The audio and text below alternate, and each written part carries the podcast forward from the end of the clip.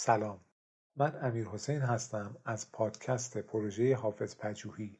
در جلسه قبل توضیح دادیم که بیت کوین چی بود و چرا عرضه شد و چرا مورد استقبال قرار گرفت. مقایسه کردیم یا بر اساس ساختار بیت کوین توضیح دادیم که نزد حافظ هم چطور شناخت به دست می اومد. مثلا شناخت استخراج می شد.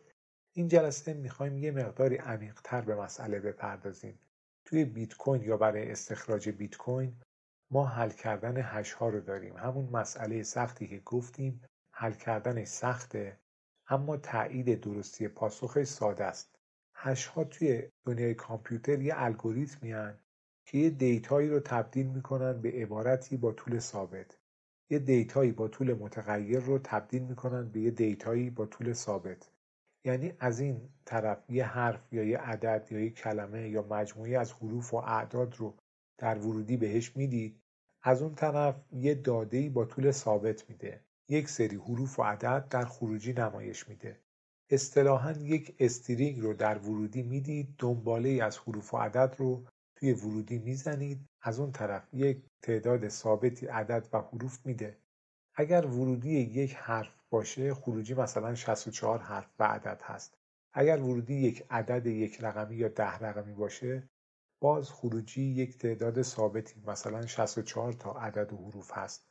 امیرحسین رو میدید، اون طرف یک عددی با طول ثابت رو میدن، شصت و چهار تا حروف و عدد که به معنی امیرحسین هست. داده هایی با اندازه دلخواه به داده هایی با اندازه ثابت تبدیل میشن. اگر مثلا امیر نقطه حسین یا امیر فاصله حسین رو در ورودی بدید، در خروجی عبارات بسیار متفاوتی نسبت به اون عبارت قبلی که امیر حسین بوده رو به شما نمایش میده. ولی طول هر سه عبارت، طول همه عبارت‌ها با هم برابر هستند. مثلا هر سه در خروجی شصت و چهار تا کاراکتر دارند.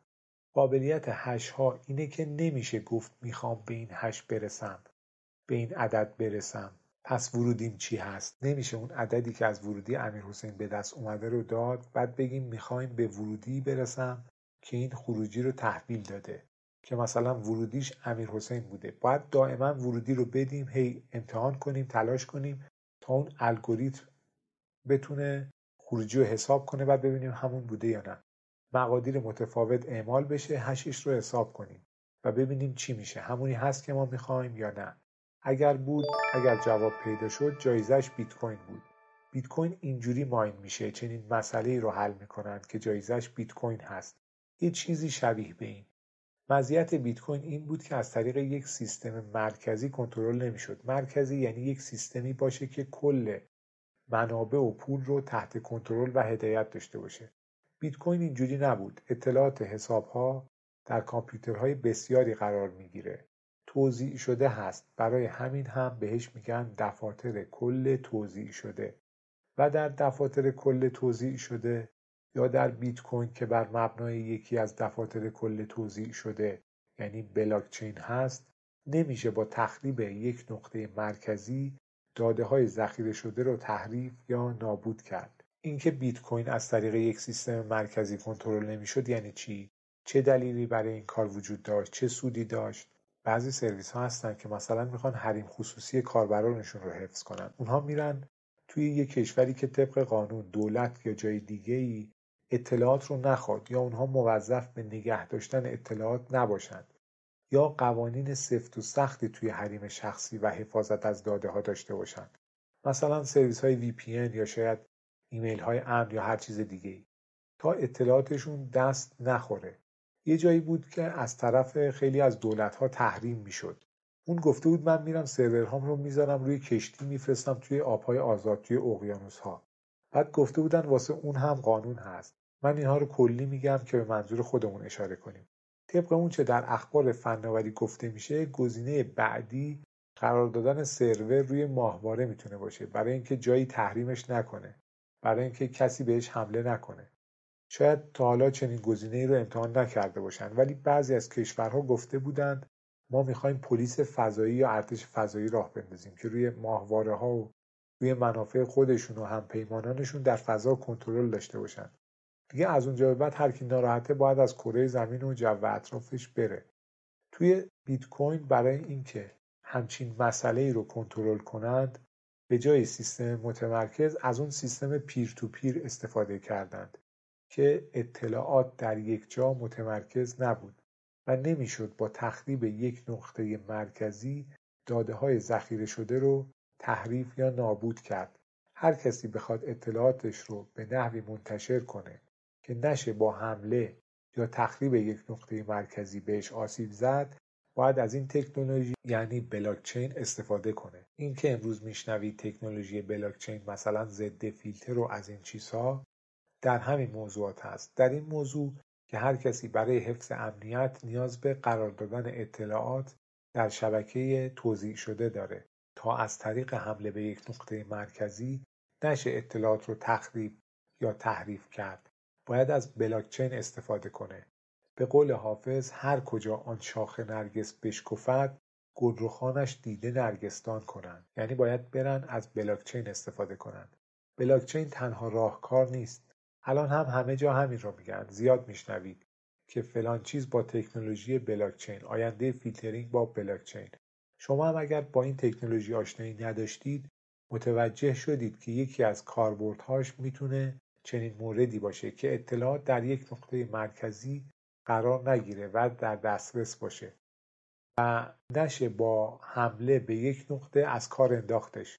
اما یک مشکلی داشت که در عوض اینکه نیاز به سیستم بانکی یا سیستم مرکزی نداشت، که این عدم نیاز به سیستم مرکزی مسئله اصلی بود و رفع مشکل شده بود، یک مسئله حاشیه‌ای هم در کار بود و اون مشکل این بود که اطلاعات سیستم در اختیار همه و در دسترسشون هست. اینکه چه کسی پول واریز کرده، چه کسی پول برداشت کرده، به حساب چه کسی پول ریخته شده، چه کسی توی حسابش چقدر پول داره، یعنی پرینت و مانده حساب بانکی نیاز نیست، اطلاعات همه حساب‌ها به شکل عمومی در دسترسه. مثلا اگر به شیوه اعتبارسنجی که در خرید اقساطی انجام میشه میخواستن اعتبار سنجی کنن، نمیگفتن برو از بانک پرینت حساب مهر شده بگیر، میگفتن شماره حساب بیت کوینت رو بده، ما خودمون چک میکنیم گردش مالی چقدره، چقدر پول تو حسابته. مشکل کل پولهای مجازی این بود که نیاز به یه نهاد مرکزی داشتن و راهی وجود نداشت تا بشه با سیستمی غیر متمرکز که نشه توش تقلب کرد پرداخت الکترونیک انجام داد. یعنی پول مجازی نبود که متمرکز نباشه، تحت کنترل یه جایی نباشه و نشه توش تقلب کرد. مثل دارایی‌های دیجیتال که قابل تکثیر هستند، این موضوع به عنوان مشکل در پول‌های مجازی قبل از بیت کوین وجود داشت. میشد یه پول رو دو بار خرج کرد. مشکل دیگه این بود که نمیشد چنین سیستمی رو غیر متمرکز راه اندازی کرد. یه جایی باید پیدا میشد که همه بهش اعتماد کنن و اعتماد از نظر ساتوشی ضعف این سیستم بود و قابل نفوذ و کنترل بود. جلسه قبل به برخی از قوانین بیت کوین اشاره کردیم و گفتیم چطور مشابه اون اتفاقات، یعنی مشابه تعریف و شرایط و قوانینی که در بیت کوین وجود داشت، یک سری قوانین توی جهان فکری حافظ یک ساختاری یا یک دنیایی رو بنا می‌کرد که عده‌ای مثل خود حافظ بر اساس اون یا در داخل اون نوع متفاوتی از زندگی رو داشتند یا بخشی از زندگیشون رو بر پایه اون جهانی که حافظ میگفت یا جهان بینی که حافظ تعریف میکرد شکل میدادند. بیت کوین یا رمز ارزها همینطوری بودند. توی دنیایی که پرداخت الکترونیک وجود داشت و بسیاری میخواستند بدون واسطه گری بانک ها بشه پرداخت الکترونیک انجام داد، از طریق رمز ارزها و در ابتدا از طریق بیت کوین یک جهان تازه‌ای رو که بخشی از فعالیت ها و امور ما رو شامل میشد پایه‌ریزی کردند. جلسه قبل گفتیم چطور دنیای حافظ به ماجرای بیت کوین، به داستان بیت کوین شباهت داشت. توی بیت کوین ماجرا چی بود؟ حافظ جهانش رو چطوری ساخته بود و چه شکلی داشت؟ این جلسه می‌خوایم با توضیحات کمی فنی‌تر از داخل بیت کوین یا مرتبط با اون توضیحاتی بدیم. بعد بگیم بخش‌های فنی بیت کوین که به زبان عامیانه و قابل فهم برای همه توضیح داده میشن چه ارتباطی با دنیای حافظ داشتند، چه چیزهایی از اون چه در بیت کوین اتفاق افتاد میتونه به اون چه در زندگی و جهانبینی حافظ بود مرتبط بشه تا بلکه دوستان فنی با دنیای حافظ ارتباط بگیرن و درک اون مطالب براشون ساده تر باشه. همچنین افرادی که به حافظ علاقه‌مند هستن و دانش فنی ندارن کارشون این نبوده بتونن با لایه‌های فنی یا توضیحات و اصطلاحات مربوط به اون مباحث آشنا بشن، با این امید که آشنایی افراد فنی با جهانبینی و جهان فکری حافظ، همچنین آموزش افراد علاقه‌مند به حافظ با مباحث فنی مورد قبول درگاه حافظ، افراد فنی، افراد علاقه‌مند به شعر و ادبیات و درگاه احدیت قرار بگیره. در جلسه قبل گفتیم وقتی مخترع یا توسعه دهنده بیت کوین پروژه رو تحویل داد، یه راهکاری وجود داشت که هر کسی بیاد پیشنهاد بده که برای بهبود پروژه چه کاری انجام بدن، چه اصلاحی روی کد اصلی داشته باشند. ما هم توی جلسه قبل این عمل، این اتفاق رو تشبیه کردیم به این سخن مولوی که میگفت بیا بگو ساختار این جهان چه شکلی هست و با ما چه ارتباطی داره. درخواست مشارکت جمعی میداد. میگفت پول ریکوست بزنید، یعنی نظر یا پیشنهادتون در توضیح بیشتر در احوالات درونی خودش و انسانها و ارتباطشون با جهان رو بگید. گرز حال دل خبرداری بگو، ور نشانی مختصرداری بگو. اما فرق بیت کوین با تشبیه یا تمثیلی که از اون چه مولوی مطرح میکرد یا اون چه مولوی در موردش درخواست مشارکت میداد در این بود که در بیت کوین اگر اون درخواست یا اون پیشنهاد مورد قبول واقع میشد، یک کدی تغییر پیدا میکرد، یه چیزی عوض میشد و یک تغییری در بیت کوین اعمال میشد. این تغییر میتونست بنیادین باشه، مثلا یعنی باعث تغییر اساسی در بیت کوین بشه به نحوی که با نسخه قبلی سازگاری نداشته باشه. این رو بهش میگن هارد فورک. مثل چنگال که دسته چنگال میاد و منشعب میشه، شاخه های مختلف پیدا میکنه. در اینجا هم یک تغییری اعمال میشه که میشه یه چیز دیگه ای، دو تا مسیر مختلف میشه. برنامه به دو بخش تقسیم میشه، هر کی بخواد با تغییر جدید پیش بره از اون برنامه قبلی خارج میشه. در مورد نرم افزارهای متن باز که منبعشون کدشون موجود هست، اینطوریه که نرم افزار رو دانلود میکنند، کدش رو تغییر میدن، میشه یه چیز دیگه. علاقه‌منداش، طرفداران اون کد جدید، طرفداران اون انشاء جدید میرن سراغ اون نرم افزار با اون تغییر تازه. مثل بیت کوین کش که ظرفیت و سرعت نقل و انتقالاتش نسبت به بیت کوین بیشتر هست. توی بیت کوین چون تراکنش ها زمان بر هست، نمیشه شما بری هر مغازه‌ای با بیت کوین خرید کنی، یا چون تعداد معاملات بیت کوین در فاکتور زمان محدود هست، در هر ثانیه تو کل شبکه بیت کوین هفت معامله میتونه انجام بشه. یعنی کل شبکه بیت کوین در جهان میتونن در هر ثانیه هفت تا تراکنش انجام بدن. برای همین باید از بیت کوین کش استفاده بشه که یک انشعابی از بیت کوین هست، اما چون همه بیت کوینی ها سمت بیت کوین کش نرفتن، ارزشش کمتر هست یا به دلایل دیگه ارزشش کمتر هست. فعلا کمتر از بیت کوین هست. این هارد فورک بود، یک تغییری که با اعمال اون تغییر نرم افزار قبلی میشه یه چیز دیگه. یک حالت دیگه در موضوع فورک این هست که یک تغییری ایجاد بشه که به نحوی نباشه که مسیر برنامه عوض بشه. اینو بهش میگفتن سافت فورک. در گروهی از برنامه ها وقتی که از شرایط و قوانین ناراضی باشن یا اون رو صحیح ندونن، در مسیر اون برنامه تغییری ایجاد میکنن که با مدل قبلی سازگاری داره. اگر کاربری در اون جریان کاری در مسیر توسعه اون برنامه یا در نرم افزار به روزرسانی رو انجام نده، در استفاده از برخی قابلیت‌ها محدودیت داره و وقتی سافت فورک رو میپذیره مشکلش برطرف میشه. مولوی هم یه همچین چیزایی رو درخواست میکرد، دنبال یه همچین نشونه‌هایی، یه همچین کدهایی برای تغییر بود. فرض کنید اون چه ما جلسات قبل از حافظ گفتیم که او طرح مسئله میکرد که در کار عشق بالاتری و پایینتری نداریم، کبر و ناز و حاجب و دربان بدین درگاه نیست.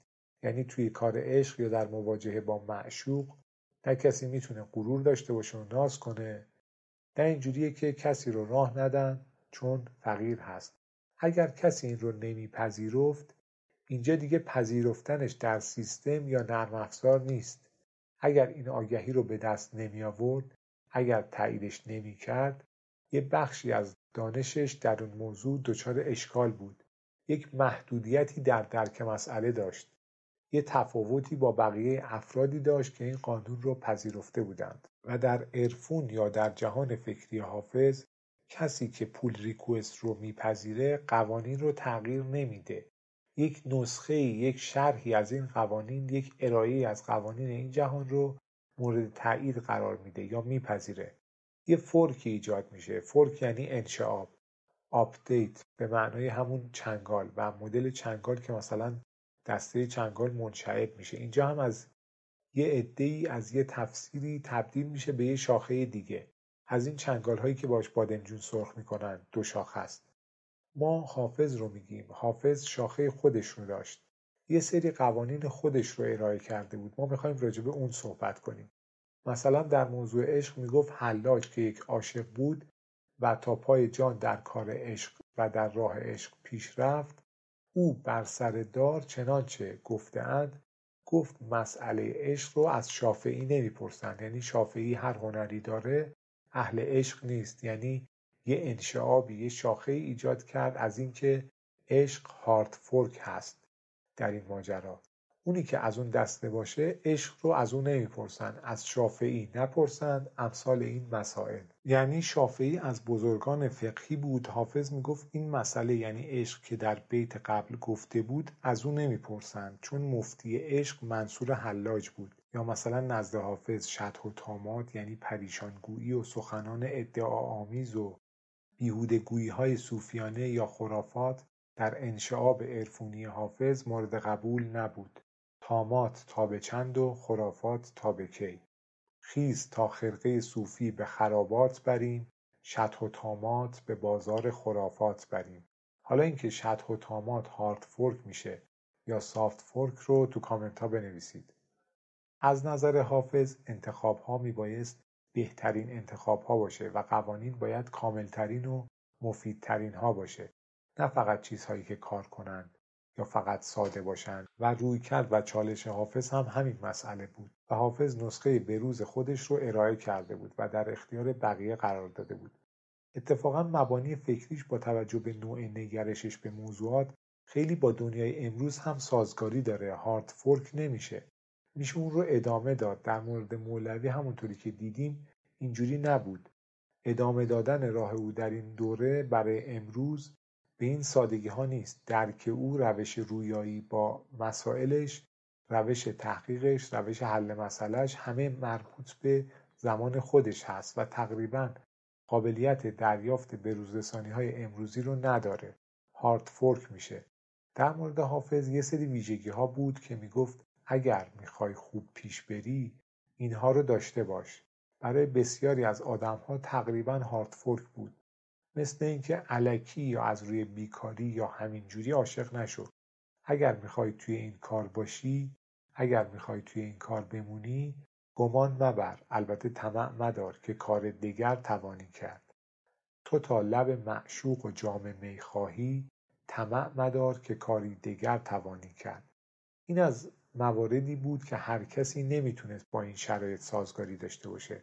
باید راهش رو جدا میکرد. یا میگفت در عاشقی تا پای جون برو. میگفت برای به دست آوردن شناخت، برای کاملتر شدن، برای بهتر شدن، غرور که هیچ. زندگی یا جونت رو هم زیر پا بگذار. گفتم که کی ببخشی بر جان ناتوانم، گفت آن زمان که نبود جان در میانه حائل. اینها از قوانین حافظی بود. عرفای دیگه‌ای بودن که میگفتن ما زیاد اذیت نشیم، یا اگه اذیت میشیم دیگه تا پای جون نباشه. رعایت برخی موارد در جهان فکری حافظ هم سافت فورک بود. یعنی طرف که زندگی خودش رو میکرد میتونست با همون سبک زندگی خودش نسخه ای از اون چه حافظ ارائه کرده رو بپذیره. مثل اینکه غرور نداشته باش، اهل اذیت کردن نباش، خودآزار و دگرآزار نباش. وقتت توی این دنیا رو غنیمت بدون، به بتالت نگذرون، اهل بدی کردن نباش. اینها کلیتر و ساده تر بود. همه میتونستن از این دسته باشن بدون اینکه تغییرات اساسی در خودشون بدن یا کار خیلی ویژه‌ای انجام بدن. یا هزینه‌های خیلی زیادی بپردازن. اینها به مثل و در اینجا سافت فورک بود. اونی که از عهده همه بر نمی اومد و شخص باید راهش رو جدا می کرد و به شکل دیگری پیش می رفت به مثل هارد فورک می شد. برو برو گر اینقدر ز تو بر نمی آید. با اندکی تصرف البته. کمین شرط وفا ترک سر بود حافظ. برو برو ز تو این کار اگر نمی آید. می گفت اگر نمی تونی جونت رو توی این راه بگذاری پس سراغ این کار نیا. یا به تشبیهی که ما اینجا کردیم سراغ این بخشش، سراغ این نسخش، سراغ این ورژنش نیا. کمین شرط وفا ترک سر بود حافظ. برو برو گر این قدر ز تو بر نمی آید. توی نرم افزارهای آزاد چون کد برنامه میتونه در اختیار همه قرار بگیره، اگر یکی تغییری ایجاد کنه که با نسخه قبلی سازگاری داشته باشه میشه سافت فورک. اگر اون تغییر مسیر نرم افزار رو تغییر بده میشه هارد فورک. ما فورک رو در مورد نرم افزار گفتیم و بعد در دنیای حافظ جستجو کردیم. ولی به مثل این افرادی که خواهر برادر ناتنی دارن اونها هم فورک میشن. یه بار به یه شخصی گفتم شما پنج تا برادرید؟ گفت والا پنج تاشو ما خبر داریم. منظورش فورک بود. در مورد سافت فورک، هارد فورک گویند اگر از پدر منشعب شده باشه، یعنی مادرشون یکی باشه، هارد فورک هست. اگر عکسش باشه مثلا سافت فورک میشه. توی برنامه نویسی یه جایی هست که کد نرم افزار، سورس کد رو اونجا قرار میدن که دیگران هم بتونن استفاده کنن و اونها هم مثلا شاخه خودشون رو پیش ببرن. اونجایی که این اتفاق میفته رو اگر شما نمیشناسید فرض کنید یه نرم افزاره، اسمش گیته، یه سرویس میزبانی وب هست، کارایی های دیگه‌ای هم داره. صابون تحریم این سرویس ها به تن مهندسای نرم افزار و برنامه‌نویس ها هم خورده. حافظ میرفت سورس کد بقیه رو میخوند، میدید تفسیر اونها چیه، بعد برداشت و نظر خودش رو میگفت که معمولا متفاوت تر از بقیه و نوآورانه بود. در دنیای حافظ گیت خیلی کاربردیه. در دنیای حافظ گیت همون نرم افزار یا بخشی برای کنترل نسخه ها بود که کی چی گفته، در چه موضوعی گفته، چرا این رو بیان کرده و میرفت روی اون موارد تغییرات ایجاد میکرد. حافظ مهندس نرم افزار هم بود. میگفت که فکر هیچ مهندس چنین گره نکشاد. یعنی یه انشعابی رو ایجاد کرده بود، یه پاسخی رو پیدا کرده بود، یه حال دلی رو کشف کرده بود که قبل از او شخص دیگری از اون اطلاع نداشت یا اون ورژنش رو نداشت. حالا ما قرار هست راجع به اون قوانینی که حافظ کشف کرده بود بیشتر صحبت کنیم. گفتیم عرفا قانون وضع نمی کردن، کشف می کردند. مولوی می گفت پول ریکوست بزنید، یعنی پیشنهاد بدید، بگید چه قانونی به ذهن شما میرسه، چه قانونی از این دنیا به دلتون میفته. مولوی می گفت تو کامنت ها بنویسید، لایک و سابسکرایب هم یادتون نره. گر ز حال دل خبرداری بگو، ور نشانی مختصرداری بگو. کار اونها کار دل و حال دل بود و استخراج کردن معنی از این دستگاه، ماین کردن معنی از این دنیا بود. در جلسه قبل توضیح دادیم برای استخراج بیت کوین، برای ماین کردن بیت کوین، هش یه عددی باید بشه یه چیزی که از یک مقداری کمتر هست. پیدا کردن اون عدد سخت هست، اما تاییدش یعنی چک کردنش که اون عدد از اون مقدار کمتر هست خیلی ساده است. اون عدد سخت پیدا میشه اما جواب درستی که به سختی پیدا شده به راحتی و به سادگی قابل تاییده. راحت میشه آزمون کرد که اون عددی که هشش پیدا شده همونی که هست که دنبالش بودیم یا نه. جلسه قبل یه جایی تشبیهی کردیم به بازی اسفامین، مثل این که پیدا کردن اسمی از یک حرف کاری سخت‌تر هست تا تایید این که اون اسم با همون حرف شروع شده یا نه. ما اسم پسر از ل رو مثال زدیم چون خیلی کمتر هست نسبت به برخی حروف دیگه. اسم پسر از ل چی داریم؟ باید کمی فکر کرد، لهراسب. ولی این که چک کنیم که آیا این اسم با ل شروع شده یا نه کار بسیار ساده‌ایه. توی بیت کوین هم یه عددی باید پیدا بشه که شما فرض کنید جمعش با یه سری اطلاعات باید بشه یه چیزی. جمعش نیست، هشش هست. یعنی هش اون اطلاعات به علاوه اون عدد رو بگیرن بشه یه مقدار مشخصی. اون اطلاعات که موجود هست میگن چه عددی با این اطلاعات جمع بشه که هشش بشه اون مقداری که ما گفتیم. تقریبی هم باید به دست بیاد، باید کمتر از یه عددی باشه. هشش رو که توضیح دادیم، یه ورودی میدیم، یه خروجی مشخصی میده. یه عددی رو باید با اون اطلاعات، یعنی در کنار اون اطلاعات وارد کنیم که خروجی یعنی هشش از یه حدی پایین تر بشه.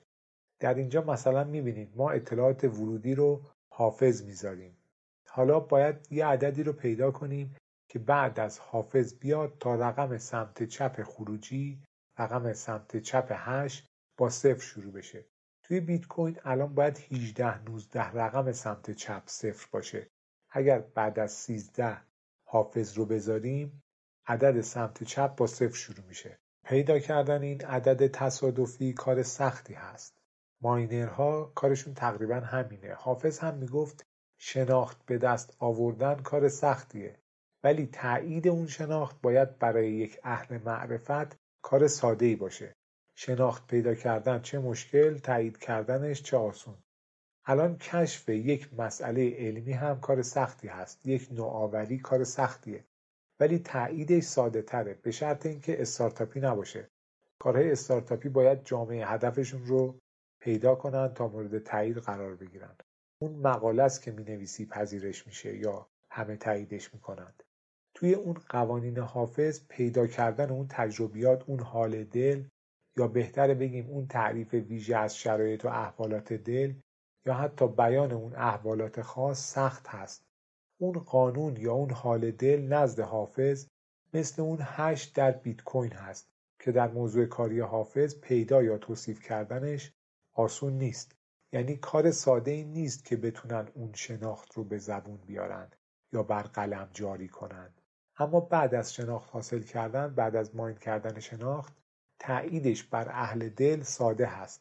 توی جلسات قبل گفتیم حافظ میگفت اگر تو اهل نظر هستی باید حرف من رو تأیید کنی، باید حرف من رو بفهمی، باید بتونی اون مفهومی که من توصیفش کردم رو مثل اون هشی که تولید میشه و به سادگی قابل تأییده، به سادگی تأیید کنی. اون سخن حافظ گویای همین واقعیت در قوانین و شرایط و جهان فکری حافظ بود.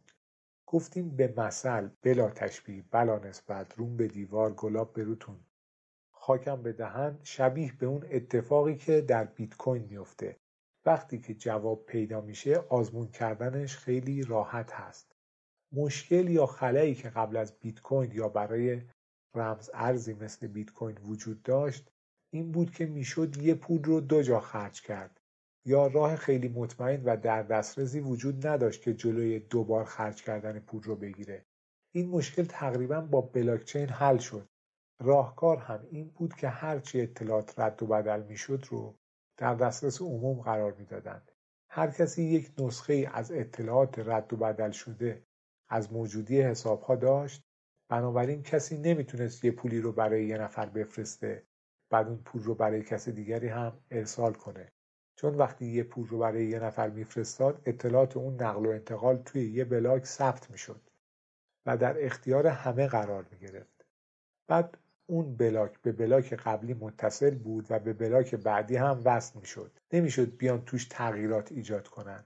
اگر کسی اطلاعات بلاک های تایید شده که توی اون بلاک ها نقل و انتقالات پول ثبت میشد رو تغییر میداد، اکثریت کاربرا، کاربران صادق، نمیپذیرفتن که این پول دو جا خرج بشه.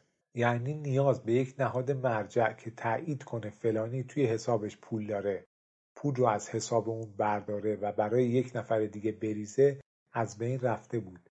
وقتی یه نفر یه پولی رو خرج میکرد یه جایی، یعنی توی یه بلاک ثبت میشد و اطلاعات اون پرداخت و دریافت برای همه ارسال میشد. این بلاک ها به شکل زنجیروار به هم متصل بودند. بلاکچین زنجیره بلوکی و کسی نمیتونست اطلاعات قبلی رو تغییر بده، چون اگر یه دونه از بلاک ها تغییر میکرد اطلاعات بقیه بلاک ها هم تغییر میکرد، به هم میریخت و بیت کوین با بلاکچین یا به کمک بلاکچین مسئله دوبار خرج نکردن پول بدون نیاز به بانک رو حل کرده بود. و اگر کسی توی اطلاعاتش دست می‌برد، تحریف می‌کرد، اکثریت کاربران شبکه نمی‌پذیرفتند، مگر اینکه اون تحریف کننده پنجاه و یک درصد شبکه رو در اختیار می‌داشت، پنجاه و یک درصد آرا، پنجاه و یک درصد سی پی یو ها رو در کنترل داشت. فرض کنید شما بخواید یه ماشین بخرید یا یه ماشین به نام بزنید، تشریف میبرید اون مرجع مربوطه، مثلا پلیس اداره شماره گذاری، مرکز شماره گذاری، اونها تایید میکنن که ماشین مال شماست. بعد ماشین رو به نام طرف مقابل، یعنی به نام خریدار میزنن، مالکیتش رو انتقال میدن، چون اطلاعات در دست اونهاست. کسی نمیتونه تغییرش بده، کسی نمیتونه یه ماشین رو به دو نفر بفروشه. توی همه اسناد دولتی اینطور هست.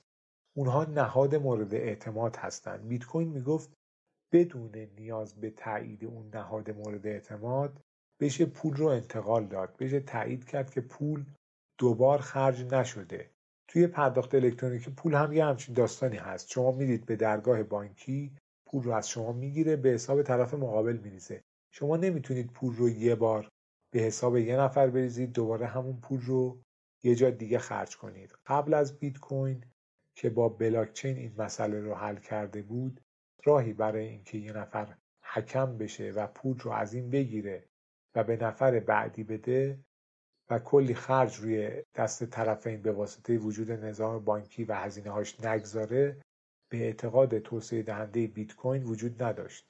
وجود نداشتنش که وجود نداشت، اعتقادش بود که بانک ها هزینه زیادی به شبکه نقل و انتقالات پول وارد میکنند، فقط واسه اینکه مورد اعتماد هستند. خب به جای اعتماد رمزنگاری رو وارد جریان کاری کنیم که اون هزینه ها از بین بره. اینها رو توی وایت پیپرش گفته بود، توی مقاله اولی که ارسال کرده بود. ماجرای بیت کوین این بود که اونجایی که همه اطلاعات نقل و انتقالات یا تراکنش های مالی ثبت میشد، یه سیستم متمرکز مثل بانک نبود. اطلاعات نقل و انتقالات توی شبکه همتا به همتا درج میشد، در دسترس همه بود و هر اطلاعات جدیدی برای همه ارسال میشد.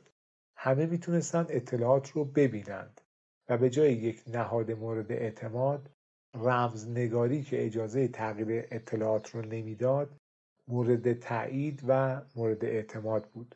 اینکه اطلاعات بلاک ها به شکل زنجیروار به همدیگه وصل بودن و نمیشه توی اون اطلاعات دست برد، اگر یکی از بلاک ها رو عوض کنید بقیه بلاک ها هم دوچار تغییر میشن، به هم میریزن.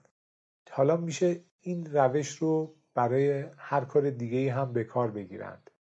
نقل و انتقالات بیت کوین هم به جای اینکه فقط در یک شبکه متمرکز باشه، در شبکه همتا به همتا کار میکنه. اطلاعاتی که در زنجیره بلوکی یا بلاکچین ثبت میشه برای همه فرستاده میشه و قابل تغییر نیست. تغییر کردهش پذیرفته نمیشه. اگر اون کسی که بخواد اطلاعات رو تغییر بده پنجاه و یک درصد شبکه رو در اختیار نداشته باشه، نمیتونه پولش رو دو جا خرج کنه. البته یه احتیاط هایی هست در هنگام نقل و انتقالاتش که باید اونها رو در نظر بگیرن. الان خیلی شبکه بزرگی داره و به راحتی کسی نمیتونه پنجاه و یک درصد شبکه رو در دست بگیره و به ضررش هست که یه پولی رو دو جا خرج کنه و به اعتبار اون شبکه‌ای که خودش پنجاه و یک درصدش رو در اختیار داره لطمه بزنه. مگه اینکه یه چیز خیلی ارزشمندی رو خریده باشه که ارزشش بیش از پنجاه و یک درصد شبکه بیت کوین باشه. توی بیت کوین مسئله این بود پولی که برای گیرنده فرستاده میشه قبلا در تراکنش دیگه‌ای استفاده نشده باشه، جای دیگه‌ای خرج نشده باشه. قبل از بیت کوین بانک این موضوع رو تایید میکرد چون بانک مورد اعتماد بود. اما اینجا یک راهکار، یک روشی ارائه شده بود که بدون نیاز به بانک که نهاد مورد اعتماد بود بشه تایید کرد اون پولی که ارسال میشه، اون پرداختی که انجام میشه قبلا جای دیگه استفاده نشده. با استفاده از بلاک هایی که رمزنگاری شده بودند و به همدیگه متصل بودند و نمیشد اطلاعات یکی رو تغییر داد یا تحریف کرد. اما در عوض امنیتی که در نقل و انتقالات بدون وجود ناظر و به شکل غیر متمرکز ایجاد میکرد، در دسترس بودن و عمومی بودن اطلاعات رد و بدل شده مطرح بودند. یعنی همه تراکنش های انجام شده شبکه رو همه افراد میتونستند ببینند. و در بیت کوین این موضوع یک مسئله حاشیه‌ای بود. یعنی اگر هر کسی بتونه ببینه چه کسی که معلوم نیست اون شخص کی هست، یعنی چه شماره کارتی مثلا، چه کیف پول بیت کوینی از کی پول گرفته و برای کی پول فرستاده و چقدر موجودی داره چندان اهمیت نداره. موضوع مهم اینه که بدون بانک امکان نقل و انتقالات امن پول بر مبنای رمزنگاری فراهم شده و بسیاری برای معامله توی چنین شبکه‌ای حاضرند که در ازای هر بیت کوین امروز نزدیک به یک و نیم میلیارد تومان بپردازند. اینجوری بیت کوین ارزش پیدا کرد، اینطوری گرون شد. در باب اینکه اطلاعات همه کاربرا، اطلاعات نقل و انتقالات پولشون در دسترس همه هست ولی معلوم نیست اون حساب مالکی هست، اتفاقا پلیس هم وقتی مثلا از مشخصات یه شماره تلفنی به نتیجه نمیرسه میره چک میکنه ببینه اون شماره به کیا زنگ زده، از کیا تماس گرفته، یا حداقل توی فیلم ها اینطوری هست. یا اگر کارت بانکی شما را هک کنند یا بدزدند، پلیس از روی اینکه اون پول کجا خرج شده پیگیری میکنه، ببینه میتونه پیدا کنه کی دزدیده. توی بیت کوین به کمک رمزنگاری اگر تعداد کامپیوترهایی که دارن نقل و انتقالات رو پشتیبانی میکنند صادق باشند، یعنی حداقل پنجاه و یک درصدشون صادق باشند، میتونن جلوی تقلب رو بگیرن. یعنی اگر نودهای صادق، یعنی اونهایی که تقلب نمی کنن، مجموعاً کنترل بیشتر قدرت سی پی یو رو به نسبت نودهای مهاجم در دست داشته باشن، اون موقع اتفاقی نمیفته، تقلب توی سیستم انجام نمیشه. یه سیستمی هم طراحی شده بود که به عنوان انگیزه اگر یک مهاجم طماع قادر میشد که قدرت سی پی یو بیشتری از نودهای صادق، یعنی اونهایی که در حمله به شبکه همکاری نمی کنند، جمع کنه، یعنی قوی‌تر یا بیشتر از کاربران صادق میشد، در انتخاب بین یک استفاده از اون توان پردازشی برای فریب مردم به منظور پس گرفتن بیت کوین هایی که برای دیگران فرستاده و دزدیدن پرداختی های خودش، و دو، استفاده از اون توان پردازشی پنجاه و یک درصد، یعنی تعداد و قدرت سی پی یو بیشتر برای تولید کوین های جدید یا همون ماین کردن بیت کوین، باید یکی رو انتخاب میکرد که برای اون شخص پیروی از قوانین سود بیشتری داشت. این پیش بینی شده بود چون تخلف از قوانین و ایجاد کوین های جدید برای اون فرد باعث تضعیف و ضربه زدن به سیستم میشد و اعتبار ثروت اون شخص که تقلب کرده بود یا منابعی مثل برق و سی پی یو هزینه کرده بود هم از بین میرفت. یکی بر سر شاخ و بن میبرید میشد. حالا اینجا اگر ته شاخه هم بود، از اعتبار و ارزش درختی که خودش پنجاه و یک درصدش رو در اختیار داشت کم میشد. داستان یکی بر سر شاخ و بن میبرید از سعدی رو هم که میدونید، مرتبط با همین نودهای صادق و قدرت پنجاه و یک درصد. میگن یه پدری مال فراوان داشت، قبل از مرگ اموالش رو بین دو پسرش تقسیم کرد، هاوینگ کرد. هاوینگ توی بیت کوین مال نصف شدن هر چهار سال یک بار جایزه استخراج بیت کوین هست. اینجا نصف کردن مال پدر قبل از مرگش بود. خیلی هم زمین بزرگی داشت، گنج و سپاهش بی حد و بی شمار بود. مقرر شدن مملکت بر دو شاه که بی حد و مر بود گنج و سپاه. هر کدوم از اون پسرها زدن توی یک کاری، گرفتن هر یک یکی راه پیش، یکی عدل تا نام نیکو برد، یکی ظلم تا مال گرد آورد. ما از مثال موضوع نودهای صادق و مسئله حمله پنجاه و یک درصد یا قدرت پنجاه و یک درصدی تو بیت کوین به اینجا رسیدیم. سعدی میگه اونی که عدل پیشه کرد یک کشوری رو ساخت که به واسطه اقتصاد قوی امنیت درون جامعهش هم بالا بود. سعدی اینجا داره میگه محافظ لایه آخر امنیته یا لایه آخر امنیتیه. اونجا اینقدر امنیت بود که قارون هم برای تنها بیرون اومدن مشکلی نداشت. گوشیش رو نمیزدن که برن اوراق کنن یا دست دوم بدون کارتون شارژر بفروشن. در آن ملک قارون برفتی دلیر، که شه دادگر بود و درویش سیر. میگه قارون پر رو میومد تو خیابون. در آن ملک قارون برفتی دلیر، زد تو کار زیرساخت‌های گردشگری و از این چیزها. سعدی میگه اونجوری که طرف واسه لذتش پول خرج میکنه، این واسه مملکتش پول خرج کرد.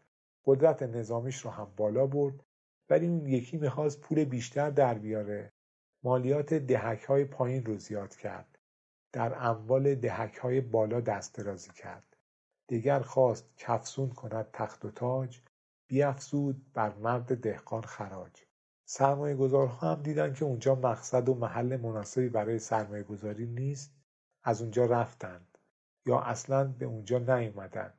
بعد تحلیلگرها اومدن گفتن این داره بدی میکنه، ولی داره به خودش بدی میکنه.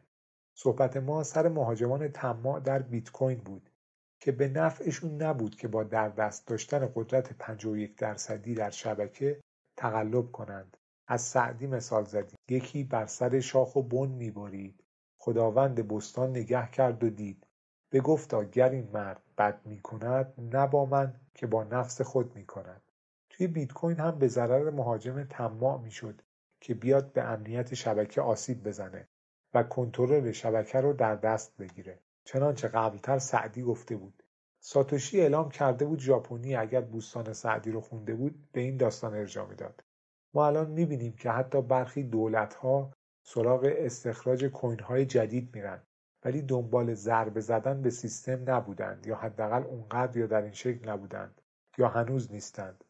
اگر تعداد کامپیوترهای متقلب یا طماع بیشتر از کامپیوترهای صادق نباشه مشکلی پیش نمیاد. و اونطور که ساتوشی در وایت پیپرش عنوان کرده بود، سود افراد در این هست که کامپیوتر صادق باشند و تقلب نکنند تا به شبکه و اعتبارش آسیب نزنند و بلاک واقعی ماین کنند. همونطور که سعدی میگفت اگر طرف بره روزی دو ساعت بیت بزنه پول بیشتری گیرش میاد تا بخواد بره زاغسیای کسی رو چوب بزنه، بعد بهش حمله کنه، بعد خطر دستگیری داشته باشه. البته سعدی نمیگفت توی معدن بیت بزنه، اون موقع کشاورزی مد بود. توی بیت کوین هم بیت زدن دیجیتالی یعنی استخراج بیت کوین، پیدا کردن اون عددی که با اطلاعات بلاک جمع شده که هشش شده یه چیزی، کاری بس شرافتمندانه تر و سودمندتر از تقلب در شبکه هست. جلسه اول بیت کوین مبتنی بر جهان بینی و جهان فکری حافظ بود و شکل توضیحی بیشتری داشت. این جلسه به موضوعات تشبیهی و بررسی تطبیقی و طرح مثال‌های از مطالب هر دو مبحث ورود می‌کنیم. سراغ چند تا قانون از حافظ می‌ریم. اثبات کار پی او دبلیو. توی بیت کوین یه چیزی هست به نام سختی کار. ثابت کنی که کار ویژه‌ای انجام دادی، یعنی بتونی ثابت کنی که مسئله سخت رو حل کردی. اینجوری هم اثبات میشه که مسئله حل شده باشه. بهش میگن پی او دبلیو. ثابت کنی که کار مفیدی انجام دادی، ثابت کنی که کار سختی انجام دادی. اثبات کار، اثبات کار کرد، proof of useful work. مثل این شرکت هایی که میگن مدیر طراحی یا مدیر رده بالا باید توی کار مدیریتی اجرایی هم کمک کنه، کارمند باید کار عملیاتی هم بکنه، خدمات باید بیرون از شرکت هم به مدیر عامل سرویس بده. میگن تو باید این کارها رو انجام بدی تا اثبات کارکردت باشه، تا ثابت کنی کار کردی. مثل اسیر جنگی توی اسارتگاه‌ها اینجوریه. به اسرای جنگی هم پی او دبلیو میگن، Prisoner of War. توی این فیلم‌های جنگی خودمون دیدید سیستمشون همون کار زیاد مزد کم بود. کار زیاد میکردن که یه پول خیلی کمی بگیرن که مثلا بشه باهاش سیگار بخرن. در اینجا هم کامپیوتر سی پی یو باید کاری رو انجام بده که سخت باشه ولی راحت بشه تایید کرد که اون کار انجام شده. این تکلیف هایی که توی مدرسه هم میگفتن پی او دبلیو بود، هم از این جهت که انگار اسیر جنگی گرفته بودن، هم انجامش زمان بر بود ولی سریع چک میکردن که زیاد رونویسی از روی کتاب انجام شده. توضیحش اینجوریه که توی بیت کوین تکمیل یک بلاک کار سختی هست که جایزه تکمیل کردنه. هر بلاک الان شش و بیست و پنج بیت کوین هست. با کامپیوتر معمولی که اصلا حتی با یک ماینر الان نمیشه اون جایزه رو به سادگی برد، چون خیلی سخته. اون بلاک هایی که به همدیگه متصل بودن بلاکچین تکمیلشون گواه اثبات کار هست، چون یه مسئله خیلی سخت رو حل میکنن که حل کردن اون مسئله گواه اثبات کار هست. ولی توی سیستم شناختی حافظ، توی اون دستگاه ابداعی حافظ اینطوری نبود. در روش شناخت نور چشم یعنی استخراج معرفت از طریق نور به چشم رسیدن، دیدیم که کار مفید انجام میشد، انجام کار بود ولی کار سخت نبود، جون نمیکند، لذت میبرد، برخلاف روش خون دل که سختی کار داشت اما در نهایت نافع مراد بود. مثل آهوی خوتن، خون دل میخورد یا خون در دلش گره میزد که در نهایت به نافع مراد برسه. حافظ در این موضوع یعنی پی او دبلیو اثبات کار کرد، اثبات کار مفید میگفت تاج شاهی طلبی گوهر ذاتی بنمای، ور خود از تخمه جمشید و فریدون باشی. یعنی الکی شناخت به دست نمی اومد، الکی استخراج نمی شد. می گفت اگر می خوای شناخت به دست بیاری باید از نوک موجه خاک در میخانه رو جارو کنی. به عنوان یک مورد از پی او دبلیو یا اثبات کارکرد در شعر حافظ، کامم از تلخی غم چون زهر گشت از شواهد پی او دبلیو هست. دیگه کار کردم و از کار کردن خسته شدم. کامم از تلخی غم چون زهر گشت. این اثبات کار کردنشه. گفتیم توی بیت کوین هم حل اون مسئله خیلی سخت اثبات کار کرد بود. کسی نمیتونست بدون جون کندن اون مسئله رو حل کنه. اگرچه نزد حافظ همه جا و همیشه اینطور نبود. یا مثلا میگفت من که در آتش سودای تو آهی نزنم کی توان گفت که بر داغ دلم صابر نیست. یعنی داشته کار میکرده. نزد حافظ در آتش سودای معشوق بودن گواه اثبات کار بود، اثبات کار کرد بود، انجام کار مفید بود، پی او دبلیو بود. میگفت اصلا کار مفیدتر از این نداریم. در ادامه میگفت کی توان گفت، یعنی اثباتی بر کار کرد هست. یا حالا در اون معنی خارج از بیت کوینش اثباتی بر سختی کار هست. من که در آتش سودای تو آهی نزنم کی توان گفت که بر داغ دلم صابر نیست.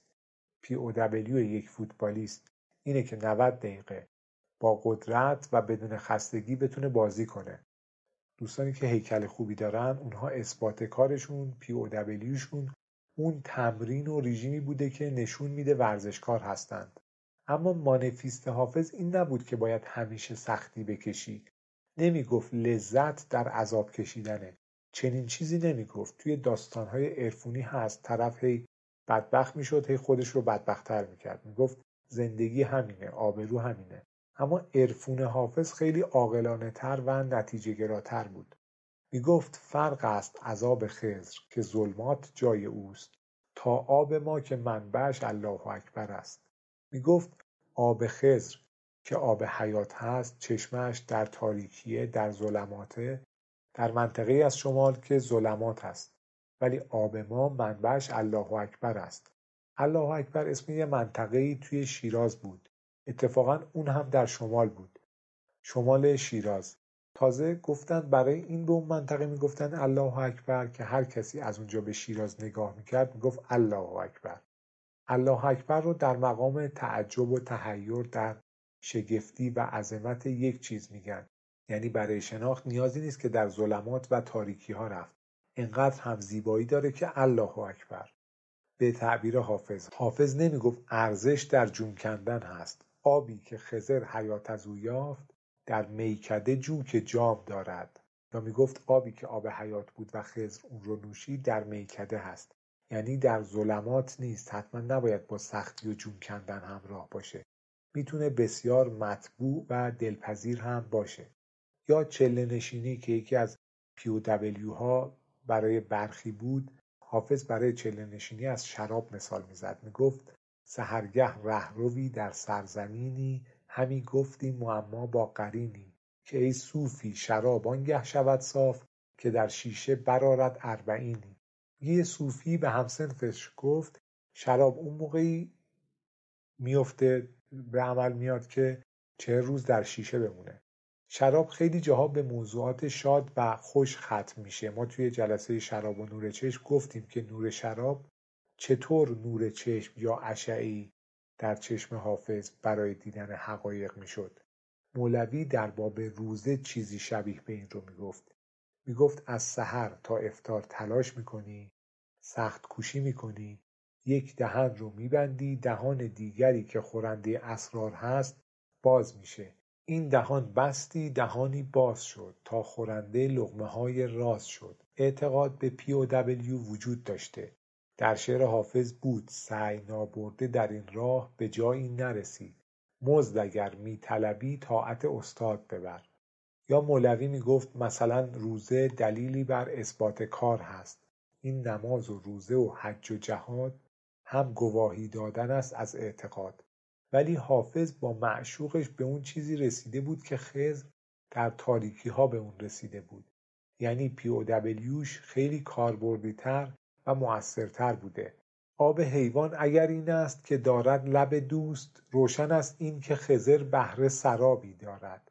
یعنی برتر از اون چیزی هست که دیگران از اون راه به دست آوردن. میگفت اگر آب حیوان اینی هست که لب معشوق داره، یعنی اون چه او رو به کام میرسونه خیلی بالاتر از چیزی هست که خضر در ظلمات و در تاریکی ها به دست آورد. لب معشوق جان بخش بود. در هر دو قسمت از حافظ و پزشکی توضیح دادیم. پی او دبلیو توی بیت کوین چی بود؟ اینکه خیلی تلاش بشه، اثبات کار باشه، برای اینکه به نتیجه برسن، بتونن اون عددی که هشش رو گرفتن رو پیدا کنند. برای این کار باید تلاش زیادی میشد.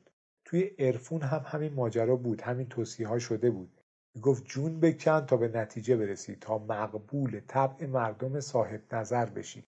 ولی حافظ نمیگفت فقط همین راه هست یا باید از این راه ها پیش بره، مطابق مواردی که بیان شد، مثل بیت کوین که قوانین خودش برای مایم کردن رو داشت. در هر ثانیه تعداد مشخصی تراکنش انجام میشد، هفت تراکنش در ثانیه، یا در ازای کامل شدن هر بلاک که معمولا هر ده دقیقه یک بار کامل میشد یک تعدادی بیت کوین جایزه میداد، یا پاداش بیت کوین هر چهار سال یک بار نصف میشد و قوانین و شرایط دیگرش. در دنیای حافظ هم قوانین بسیار دیگری وجود داشت. یکی دیگه از قوانین اکتشافی حافظ، یکی دیگه از قوانینی که ماین کرده بود، این بود که وقتی معشوق کسی رو رد کنه یا شرایطش رو تغییر بده یا بخواد همه رو از خودش دور کنه، دیگه راهی برای مقاومت کردن یا تغییر قضا نیست.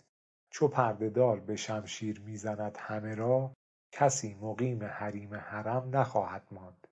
یک قانون دیگه در طبیعت یا در موضوع مواجهه شخصی چون حافظ با این جهان این بود که معیار موفقیت مثلا دارایی نیست، یا دارایی معیار موفقیت نیست، چون افراد عاقل و فرهیخته‌ای مثل حافظ به اون چه شایستش بودند نمی‌رسیدند، در حالی که افراد سفله به تعبیر خود حافظ در شادی و خوشی بودند. سبب مپرس که چرخ از چه سفله پرور شد، که کام بخشی او را بهانه بی سببی است.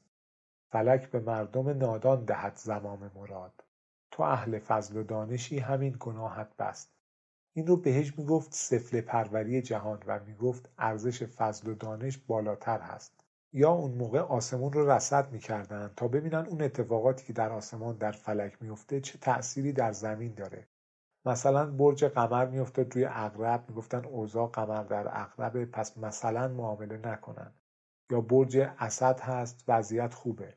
اون موقع حافظ این ماجرا رو رد میکرد. یکی دیگه از قوانین حافظ این بود که اون اتفاقاتی که در آسمون میفته تأثیری بر وقایع زمینی نداره. سیر سپهر رو دور قمر را چه اختیار. میگفت چشم تو هست که ما رو کشته، چرا گردن بخت و اقبال و مثلا ماه تولد میندازی؟ از چشم خود بپرس که ما را که میکشد، جانا گناه طالع و جرم ستاره نیست. جای دیگه‌ای گفته بود شیوه چشمت فریب جنگ داشت، ما غلط کردیم و صلح انگاشتیم. ضمن اینکه چشم تیر هم پرتاب میکرد. خیام هم این مسئله رو مردود میدونست، میگفت خوبی و بدی در درون انسان هاست، شادی و غم هم در شرایط و وضعیت و بالا پایین‌های روزگار هست، به چرخ به فلک ارتباطی نداره. و اگر دقیق تر فکر کنی میبینی که فلک از آدمی دسترسی‌هاش محدودتر هست، بیچاره‌تر هست. یکی دیگه از قوانین یا حال دلش یا شناختی که ماین کرده بود، نور چشمی که به دست آورده بود، شناختی که استخراج کرده بود، این بود که کلاً به این دنیا یا احوالات خوشش اعتماد نکنند. چو در رویت بخندد گل، مشو در دامش ای بلبل، که بر گل اعتمادی نیست گر حسن جهان دارد. دوش لعلش عشوه‌ای میداد حافظ را، ولی من نه آنم که از وی این افسانه ها باور کنم. شما که در بلاکچین دیدید که نمیشد یه چیزی رو تغییر بدن چون نتیجه غلط میشد. اون چیز هم اطلاعات حساب ها بود. توی شعر فارسی هم وقتی میخواستند به موضوع خاصی در قالب عدد اشاره کنند، یک بیت یا یک رباعی میسرودند که میگفتند عدد مورد نظر رو از معادل ابجد این کلمات به دست بیار. مثل بلاکچین که البته در اونجا به خاطر وجود کامپیوترهای ساده که پنجاه و یک درصد شبکه بودند تغییرات یا تقلب پذیرفته نمیشد. در اینجا هم به خاطر اینکه باید کلمات تغییر می‌کردند نمیشد تاریخ وفات یا اطلاعات اون بیت رو تغییر داد. بدین دستور تاریخ وفاتش برون آر از حروف قرب طاعت. معادل ابجد قرب طاعت میشه هفتصد و هشتاد و دو. میفرماید در سال هفتصد و هشتاد و دو فوت کرد. در مورد حافظ هم تعابیری مثل نور چشم، مثل خون دل، مثل خیلی موارد دیگه اونها هم اینطوری بودن که معنی و ارتباط اون موارد با هم مانع تغییر برخی از ابیات میشد. ما رمز اون رو توی حافظ پژوهی ارائه کردیم، کد اون رو دادیم. در باب مباحث فنی تر در بیت کوین از دفاتر کل توزیع شده، اونجایی که تراکنش ها رو می نویسن، اگر کسی که تراکنش ها رو مرتب و اضافه میکنه حتی یک تغییر جزئی در تراکنش های قبلی تایید شده ایجاد کنه، جواب هش تراکنش ها تغییر میکنه و بدون اینکه افراد دیگه نیاز باشه بدونن یا پیدا کنن که کدوم بخش تغییر کرده، میتونن با تغییر غیر مجاز مخالفت کنند. توضیح این ماجرا چجوریه؟ بلاک ها با اطلاعات تراکنش ها و نقل و انتقالات مالی پر میشن. هر بلاک رو هر کدوم از ماینرها، استخراج کننده ها می نویسند. آدم ها یعنی کامپیوترهای صادق در نوشتن هم تقلب نمی کنند. اطلاعات هر بلاک مثلا یه همچین چیزی هست، از کارت شصت سی و هفت نود و نه هفتاد و دو ادامه مشخصات کارت به کارت شصت و یک صفر چهل و سه سی و هفت پنجاه و سه مثلا مبلغ اینقدر رو واریز کن. اینا توی اطلاعات بلاک میاد. زمان واریزی، اسم شعبه یا کد کاربر یا بقیه موارد کلید عمومی میاد توی بلاک ها قرار میگیرن. بعد این اطلاعات هش میشن، رمزنگاری میشن.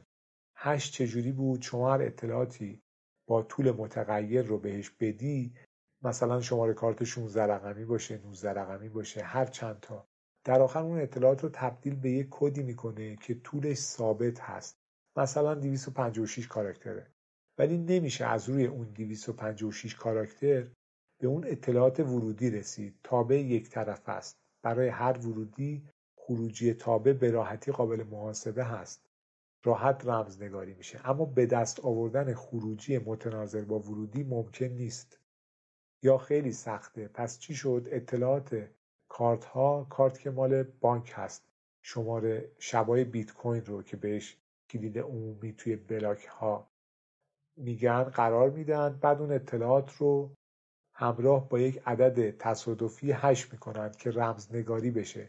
بعد خروجی اون اطلاعات هش شده میشه یه عددی.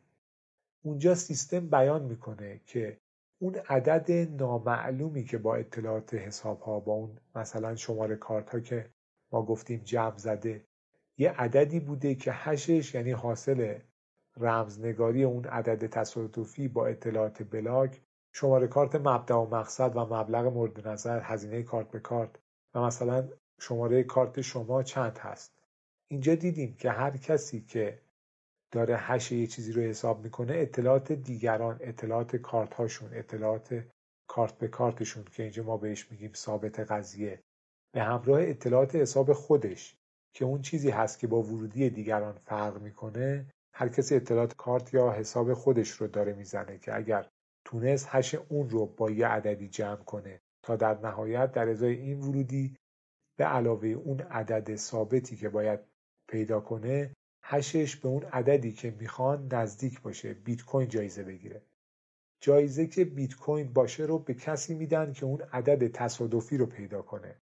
میگه اون عدد تصادفی چند بود که هش اطلاعات بلاک به علاوه اون شده فلان مقدار. البته جایزه پخش میشه به اون عدد تصادفی، میگن نانس.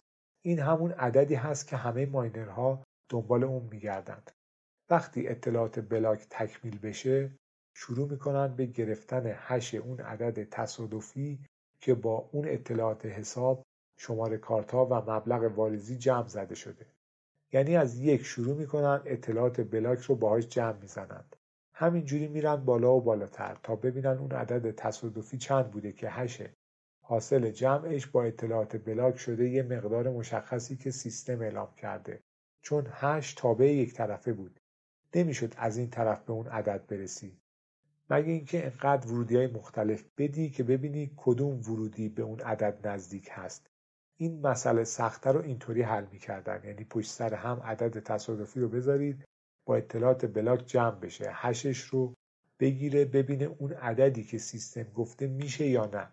اما سیستم یه راهنمایی هم داره، میگه هش نهایی هم با اون عدد تصادفی جمع شده، مثلا سمت چپش دو تا صفر داره، یعنی باید کوچیکتر از این مقدار باشه، همون جوری که کاربرا اون ماینرها دارن اون عدد تصادفی رو با اطلاعات بلاک جمع میزنن تا ببینن چه عددی بوده که حاصل جمع اطلاعات بلاک با اون هشش شده رقمی که سمت چپش مثلا دو تا صفر داره.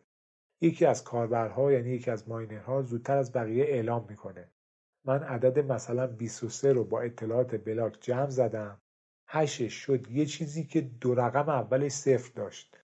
بقیه کاربرا یعنی ماینرها چک میکنن میبینن با جمع عدد بیست و سه با اون اطلاعات هشش میشه اون عددی که با دو صفر سمت چپ شروع میشه و تایید میکنن و میرن سراغ بلاک بعدی و اطلاعات این بلاک به بلاک بعدی اضافه میشه و در نتیجه نمیشه توش تقلب کرد.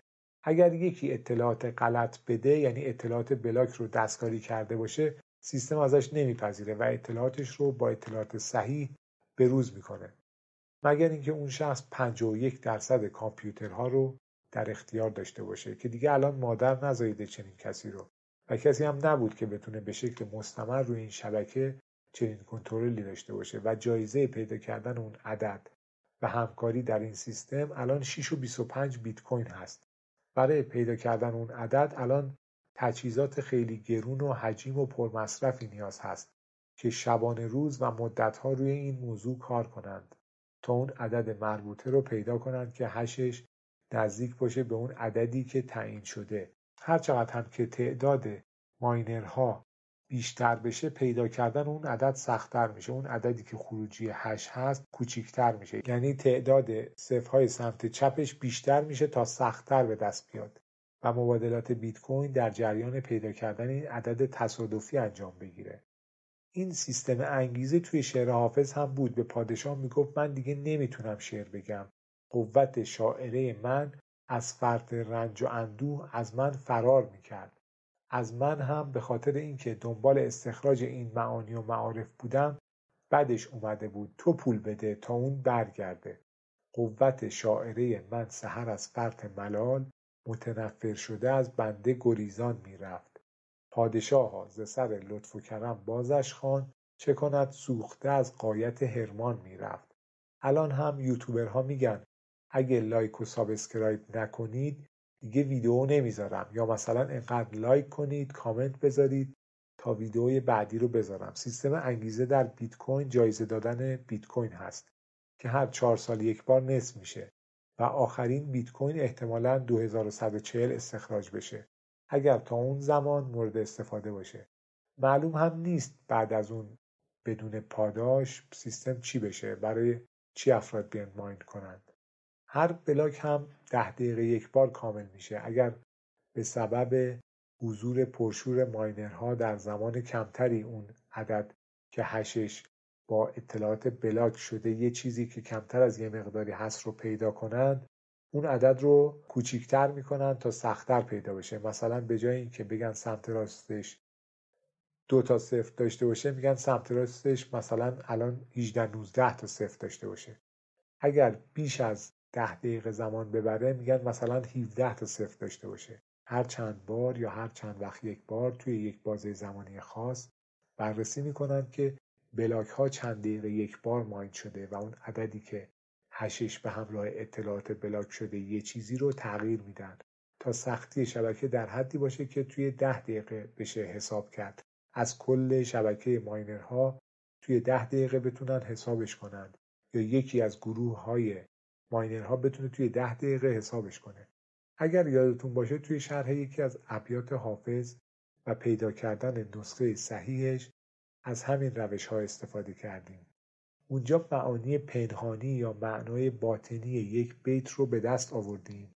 بعد گفتیم برخلاف اون نسخه هایی که به غلط نوشتن یا به غلط نتیجه گیری کردن، توی اون بیت مربوطه نکال شب که کند در قدح سیاهی مشک، در او شرار چراغ سحرگهان گیرد، با توجه به کلید خصوصی که نزد حافظ بود که اون کلید خصوصی شب شراب خوردن و نورش رو در صبح دیدن بود و ارتباط معنایی در جهان فکری حافظ، میشه با اون تغییر و اون نسخه های معروف حافظ که اشتباه میگفتن مخالفت کرد. پس چی شد؟ گفتیم حافظ توی جهان فکریش یه چیزایی میگذشت که میشد فهمید که او چه منظوری از شعرش داشته. گاهی توی نسخه های مختلف به خاطر کمسوادی یا به دلایل دیگه برمیدارن اون تعبیرات رو تغییر میدن، یا در کل جامعه حافظ شناسی و حافظ پژوهی معنی برای اون عبارت ندارن، پس میان یه چیزی رو به زعم خودشون مینویسن یا با دلایل خودشون مینویسن. اما با آگاهی از کلید خصوصی نزد حافظ یا با آگاهی از جهان فکری حافظ میشه فهمید منظور او چی بوده و با نسخه های غلط مخالفت بشه. در قالب تشبیهی چون بلاکچین ما اینجا میبینیم که مثلا اولین مبدع زنجیره بلوکی به جز اون مسئله طراحی دیتا مدل که جلسات گذشته گفتیم حافظ بود.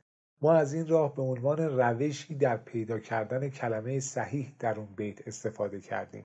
یعنی نمیشه به سادگی اشعار دیوان حافظ رو تغییر داد، چون مفاهیم هر کدوم از ابیاتش با موضوعات دیگری در ارتباط هست. اگر ما معنی اصلی سخن او رو بدونیم میتونیم متوجه بشیم که کدوم یک از نسخه ها صحیح تر هست. بیت کوین یک کلید عمومی داشت که بقیه میدیدند، یک کلید خصوصی داشت که امضای دیجیتال بود و کسی نمیدید، مثل همین کاری که حافظ کرده بود و کسی به سادگی نمیتونست ارتباط بین کلمات در ابیاتش یا ارتباط معانی در غزلیاتش یا حتی ارتباط معانی در بین ابیات یک غزل رو پیدا کنه، مگر اینکه کلید خصوصی حافظی رو در اختیار می داشت که ما توضیح دادیم جاممه یا نور چشم یا خون دل موارد دیگه از اون کلیدهای خصوصی در شعر حافظ بودند. ساتوشی ناکاموتو وقتی بیت کوین رو عرضه کرد یه وایت پیپر هم براش منتشر کرد. یه مقاله‌ای نوشت که به فارسی هم موجود هست که درباره بیت کوین توضیح داد. یه جورایی دیوان حافظ یا برخی از قوانین یا عناوین و سرتیترهای برخی موضوعات دیوان حافظ وایت پیپر او بود. وایت پیپر یعنی یک گزارش دقیق و جامع یا یک مقاله یا مجموعه از مطالب متقاعد کننده که با استفاده از حقایق و منطق به منظور ارائه راه حل خاص در توضیح یا برای مشکلی خاص باشه. دقت دارید دیگه، وایت پیپر بروشور یا کاتالوگ یا دفترچه راهنمای استفاده از محصول نیست. برای معرفی یک محصول مشخص، تکنولوژی، خدمات‌دهی یا روش شناسی برای حل یک مشکل در تصمیم گیری و آینده نگری برای مخاطبان ارائه میشه. دیوان حافظ هم یک همچین چیزی بود. اون موقع هم بیشتر مخاطبانش یا رویکرد حافظ بنگاه به بنگاه یا بی تو بی بود. بیشتر برای شاعران می نوشت، برای افراد خاص زمانه خودش یا برای آیندگان. حافظ دنبال چیزهایی بود که برای مردم زمانه خودش بی اهمیت بود، ولی برای آینده و آیندگان ارزشمند یا حتی الزامی بود. محتوای اشعار حافظ به عنوان روایتی و توضیحی از وضعیت جهان و در حل مسائل و مشکلات رایج زمان خودش بود، یا اشعارش رو برای آیندگان یا در سبک زندگی و ریشه‌یابی مسائل هستی شناسی می سرود. از این جهت هم دیوانش یا عناوینی از محتوای مطالبش رو میشه وایت پیپر نامید. مثل بیت کوین که امنیت یعنی اطلاعات حساب‌ها، این که به حساب چه کسی چقدر پول اومده، چقدر موجودی داره، اولویت نبود. نزد حافظ هم شعر یعنی نظم یا شاعری اولویت نبود. معنا مهم بود، معناگرا بود. هنر شاعری توانایی رد چندم حافظ بود. کوچکترین واحد پول در بیت کوین هم یک ساتوشی هست. الان میشه صد و پنجاه و سه ریال، حدود پانزده تومان. پانزده تا تک تومان شما میتونید به جای صد نار سی شاهی یا یک قاز بفرمایید یک ساتوشی.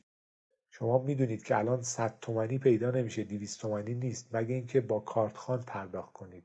اما توی بیت کوین میتونید صد و پنجاه ریال، پانزده تومن پول جابجا کنید. الان که بیت کوین ماین کردن خیلی سخت‌تر و هزینه برتر شده و مشکلات دیگری هم داره. اگر کنتور برق یه واحد مسکونی بیست و پنج آمپر باشه، خونه‌های قدیمی پانزده آمپر هم بود. دستگاه‌های ماینر میتونن ده آمپر باشن یا با توان مصرفی بالاتر که آمپراژ بیشتری داشته باشن. ممکنه کنتور مقدار کمی بیشتر رو پشتیبانی کنه. به شکل مجاز باید روی کنتور رو خوند.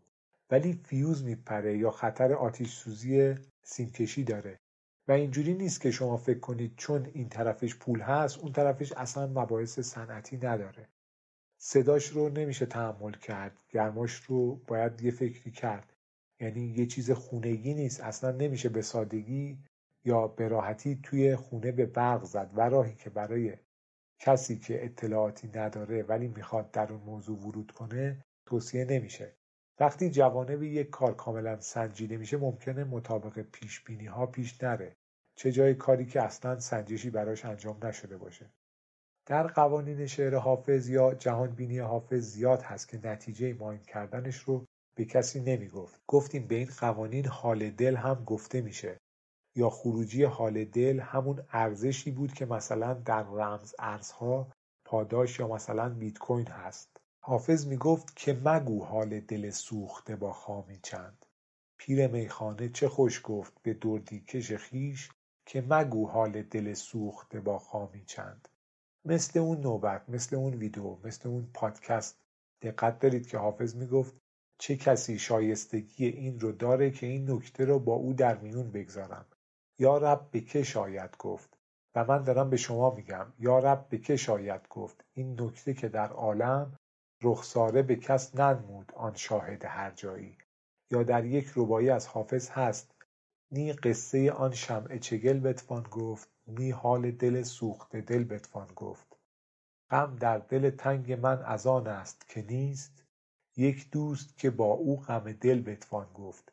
یا در اشعار منتسب گفته شده کجا روم چه کنم حال دل که را گویم، کجا روم چه کنم حال دل که را گویم، که داد من بستاند دهد جزای فراق.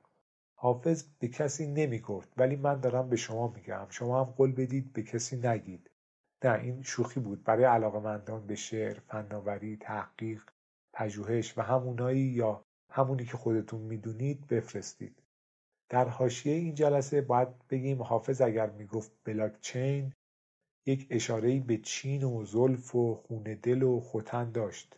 این رو در جلسه اون دل و جلسه حافظ و ختن اشاره کردیم. لینکش رو در توضیحات قرار میدم، اونجا رو نگاه کنید. گفتیم حافظ چون از منابع دیگران استفاده میکرد و نظر به سرویس های گیت مهندس نرم افزار بود. اتفاقا توی یه قصیده میفرمایید یک بیت از این قصیده به از صد رساله بود. درست خوندم دیگه؟ دیدیم شعر دلکش حافظ به مدح شاه، یک بیت از این قصیده به از صد رساله بود. دیدیم شعر دلکش حافظ به مدح شاه، یک بیت از این قصیده به از صد رساله بود. باید ببینیم چطور نوشته میشه، چون بیت رو با بی آی تی می نویسن، بیت رو با بی ای وای تی. دوتا پیتزا رو هم نگم که اون اوایل با ده هزار تا بیت کوین معامله شد. گفتم الان میکنه به عبارتی پونزده هزار میلیارد تومن. بهش میگن روز پیتزای بیت کوین. تاریخ تو را فراموش نخواهد کرد، بیست و دو می یک خرداد. اون موقع چند روز طول کشید تا یه خیری پیدا بشه ده هزار تا بیت کوین بگیره واسه اون آقا دوتا پیتزا بفرسته. میگن شما به بابا بزرگاتون میگید چرا اون موقعی که زمین ارزون بود نخریدید، نوه هاتون به شما خواهند گفت چرا اون موقعی که بیت کوین ارزون بود نخریدید. با توجه به داستان خلق بیت کوین و ارزشی که برای بسیاری ایجاد کرد که نیاز به یک نهاد مرکزی مالی رو از بین برد، ساتوشی برای خیلی ها قهرمان شد و خیلی ها هم به عنوان یک قهرمان ازش یاد می کردند یا یاد می کنند. ولی ساتوشی قهرمان من نیست. از نظری حداکثر جایزه هم که باید بهش تعلق بگیره، جایزه یا پاداش مالی رفاه و توسعه خدمات صندوق قرض‌الحسنه خانوادگی یا خونگیه، از این صندوق‌های غیر رسمی که عده‌ای پول میدن بعد بر اساس قرعه‌کشی به هر کسی وام میدن. جایزش هم اینه که وام اول رو بدم به ایشون که اون هم به خاطر اینکه گویند وضع مالیش خوبه شامل ایشون نمیشه. اما در مورد حافظ اون اطلاعاتی داشت، روش تحقیقی داشت، عملکردی داشت که میشد به کمک اونها خیلی نتایج رو به دست آورد. پاسخ بسیاری از سوالات رو در اون زمان داد و حتی سرعت پیشرفت‌های علمی رو بالا برد و ما شرح دادیم که باید بهش چند تا نوبل میدادن، در حالی که نظر به پاره اطلاعات یا گزارش‌ها و پاره شواهد نمیشه ساتوشی رو حتی قهرمان دونست. این رو هم طرفدارانش از من بشنوند که تو می باید که باشی ورنه سهل است زیان مایه جاهی و مالی. این در باب صرفه در شعر حافظ بود. به معشوقش می گفت تو باشی کافیه. نمی گفت تو نباشی دوستام یا دوستات هستند. می گفت تو نباشی هیچی نیست. دوستداران ارزهای دیجیتال حتی طرفداران اون بزرگوار، بزرگواران یعنی ساتوشی یا گروهش، میتونند و بلکه میبایست برای ارزهای دیجیتال این بیت رو بخونند. یعنی بیت کوین مهم نیست، مهم اینه که ارزهای دیجیتال با اون اهدافی که براش ترسیم کردند یا متصور شدند ادامه پیدا کنه. تو میباید که باشی ورنه سهل است زیان مایه جاهی و مالی.